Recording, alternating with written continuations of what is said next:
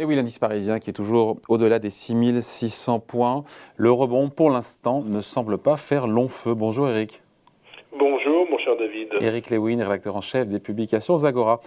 Je trouve ça assez surprenant que le CAC 40, malgré tout, soit à ce niveau-là. Euh, on a la guerre qui se poursuit en Ukraine. Les pourparlers, les négociations n'avancent pas vraiment, en tout cas pas de manière officielle. Euh, le pétrole est revenu au-delà des 115 dollars le baril de Brent. On a des taux longs, pardon, taux d'intérêt qui se tendent. On est au-delà de 2,20 sur le 10 ans américain, au-delà de 90 points de base sur le 10 ans français. Non, vous ne trouvez pas que c'est pas un peu surprenant que ça se tienne aussi bien malgré tout ce que j'ai dit, peut-être qu'il y a d'autres choses encore dont on pourrait parler, notamment euh, le discours hier de Powell qui manifestement nous dit indirectement qu'il risque d'accélérer euh, les hausses de taux. Ben écoutez, euh, si on regarde dans l'histoire toutes les guerres, en moyenne, les indices ont mis 47 jours à récupérer le niveau qu'ils avaient avant le début de la guerre. Là, on est, on est simplement à 30 jours.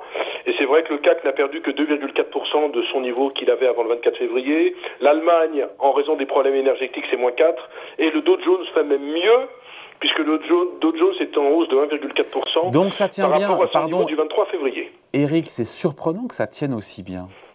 Alors, oui, c'est surprenant, mais alors je vais vous dire, voilà ce que se disent un petit peu le, les, investisseurs avec qui, avec qui j'ai dialogué, donc c'est mon point de vue personnel, mais aussi un, un, point de vue général. En fait, ils disent quoi? Ils disent, tant qu'il n'y a pas d'embargo euh, sur le pétrole russe, notamment de la part de l'Europe, qui ferait exploser les prix du pétrole, tant qu'on se rend compte qu'il n'y a pas d'aide militaire de la Chine à la Russie, et tant qu'on se rend compte que finalement ça reste limité et qu'il n'y a pas l'OTAN qui interdirait à ce que les avions russes soient au-dessus du ciel ukrainien, etc., etc., eh bien les marchés ne sont pas vraiment inquiets par ce conflit militaire. Alors quand on dit ça à l'homme de la rue, ça paraît complètement démentiel parce que vous dites tous les jours, vous allumez la TD, il y a des massacres à Mariupol, alors vous vous dites le capitalisme est vraiment pourri pourri vraiment pour, euh, pour, pour analyser de telle façon, mais en fait, c'est ce que se disent les investisseurs. Donc en fait, le conflit angoisse parce qu'on se dit toujours que Poutine pourrait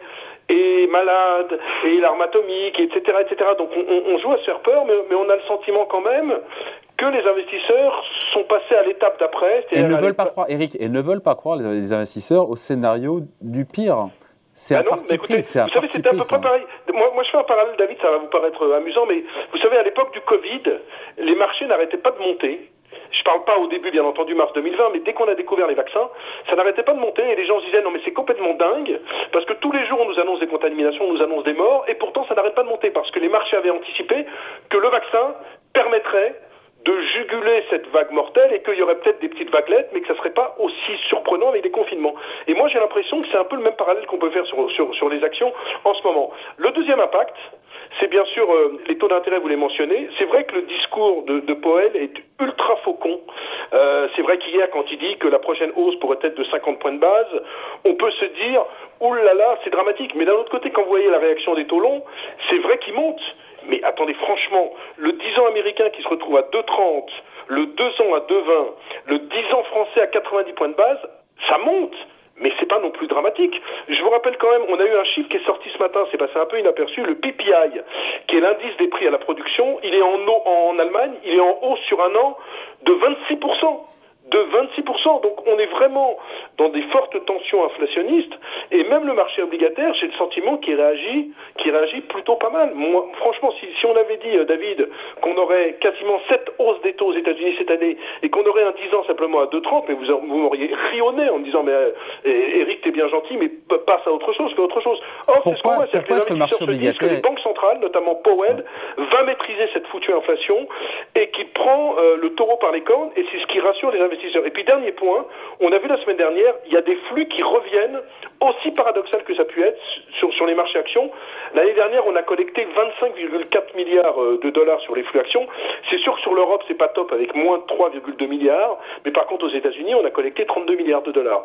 Donc en fait, si vous voulez, on, a beaucoup d'éléments font que le marché est, est, est assez soutenu. Alors c'est vrai qu'il y, y a, un décalage, euh, il y a un décalage profond entre ce que vous et moi on ressent quand on voit les images de la télé et, et ce qu'il y a sur les marchés financiers, mais on sent quand même que, que, dès que les marchés se mettent un petit peu à baisser, euh, on a des forces de rappel. Hein. Je vous rappelle qu'il y a 15 jours, on était à 5007, euh, et le marché vient de reprendre quand même 1000 points en ligne droite.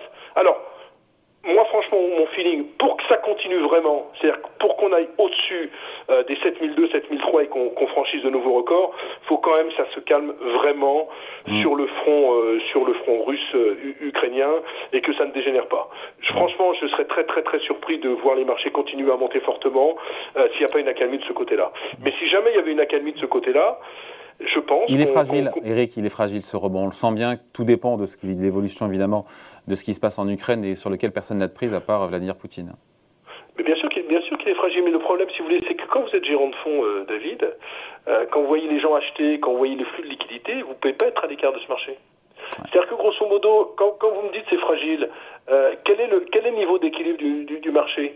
La problématique, elle est là. C'est-à-dire que quand vous regardez les, ratios de valorisation, on est quoi? On est sur des niveaux de, de, de, 14 à 15, à condition bien entendu qu'on ait, qu'on ait une, une, progression de 8 à 10% des résultats des entreprises cette année. Oui, ce qui n'est pas acquis, nous disait d'ailleurs Frédéric Rosier, qui était de Mirabeau, qui était euh, hier dans l'émission, qui disait Moi, je ne suis pas sûr qu'on atteindra, avec une croissance qui est largement revue à la baisse, possiblement des récessions euh, trimestrielles sur, euh, sur l'activité, notamment en Europe, qu'on puisse avoir ces hausses de résultats ah, de 8 à 10 moi, sur moi, je, moi, je suis, moi, je suis tout à fait d'accord avec lui. Maintenant, vous savez que la chance qu'on a quand même, euh, la chance qu'on a en France, c'est qu'on a deux secteurs qui pourraient bénéficier de la hausse des taux. Euh, alors, le luxe, non, mais le luxe a un vrai pricing power. Le luxe, c'est quand même 20 à 25% du CAC 40. Il y a un pricing power. LVMH, Hermès peuvent augmenter leur prix, euh, même, euh, même s'il y a des hausses salariales chez eux ou même s'il y a une hausse des inputs. Et puis le secteur bancaire, on le voit aujourd'hui encore. Le secteur bancaire, si les taux remontent vraiment, euh, c'est tout bénéf pour le secteur bancaire. Donc ça veut dire qu'à à, Paris, on est quand même, on est quand même immunisé. Alors c'est sûr qu'on navigue un peu à, qu'on navigue un peu à l'aveuglette, bah mais je vais vous dire, tant qu'on aura des flux sur les marchés actions et tant que ça dégénère pas vraiment dans le conflit. Je pense qu'on va rester pour l'instant. Moi, mon feeling, si vous voulez que je vous donne, moi, j'aime pas les gens, les, boules de cristal qui vous disent 6232 à la fin de la semaine. Mais moi, mon feeling, c'est qu'on peut rester tout à fait dans une fourchette entre, allez, entre 6008 et 6003. Regardez aussi, euh, j'insiste là-dessus, l'indice de la volatilité. Le fameux VIX américain, qui est une espèce d'indice de la peur, il était au-dessus de 30 il y a quelques semaines, il y a quelques jours même. On est sur des niveaux de, de 22-23. Alors, on n'a pas retrouvé les niveaux de 16 qu'on avait avant le déclenchement de tout ça. Mais on ne peut pas dire que quand vous regardez cet indicateur qui est très suivi par les gérants du monde entier, on ne peut pas dire qu'on soit dans une période extrêmement anxiogène. Ça ne veut pas dire qu'on ne veut pas rebaisser. Ça ne veut pas dire que je suis complètement débile et, et bullish et euphorique. Ce que, ce que je dis, ce que je dis simplement, c'est qu'on va, euh, on va sans doute, pour moi, un petit peu consolider. On en a besoin, mais je suis pas sûr qu'on s'effondre, sauf si évidemment ça dégénère. Mais si ça dégénère, euh, on est dans une autre, euh, on est dans un autre paradigme sur les marchés. Voilà, merci beaucoup. Explication. J'espère qu'on n'en arrivera, on arrivera pas là. Merci en tout cas. Explication signée, point de vue signé Eric Lewin pour les publications Zagora. Merci Eric. salut.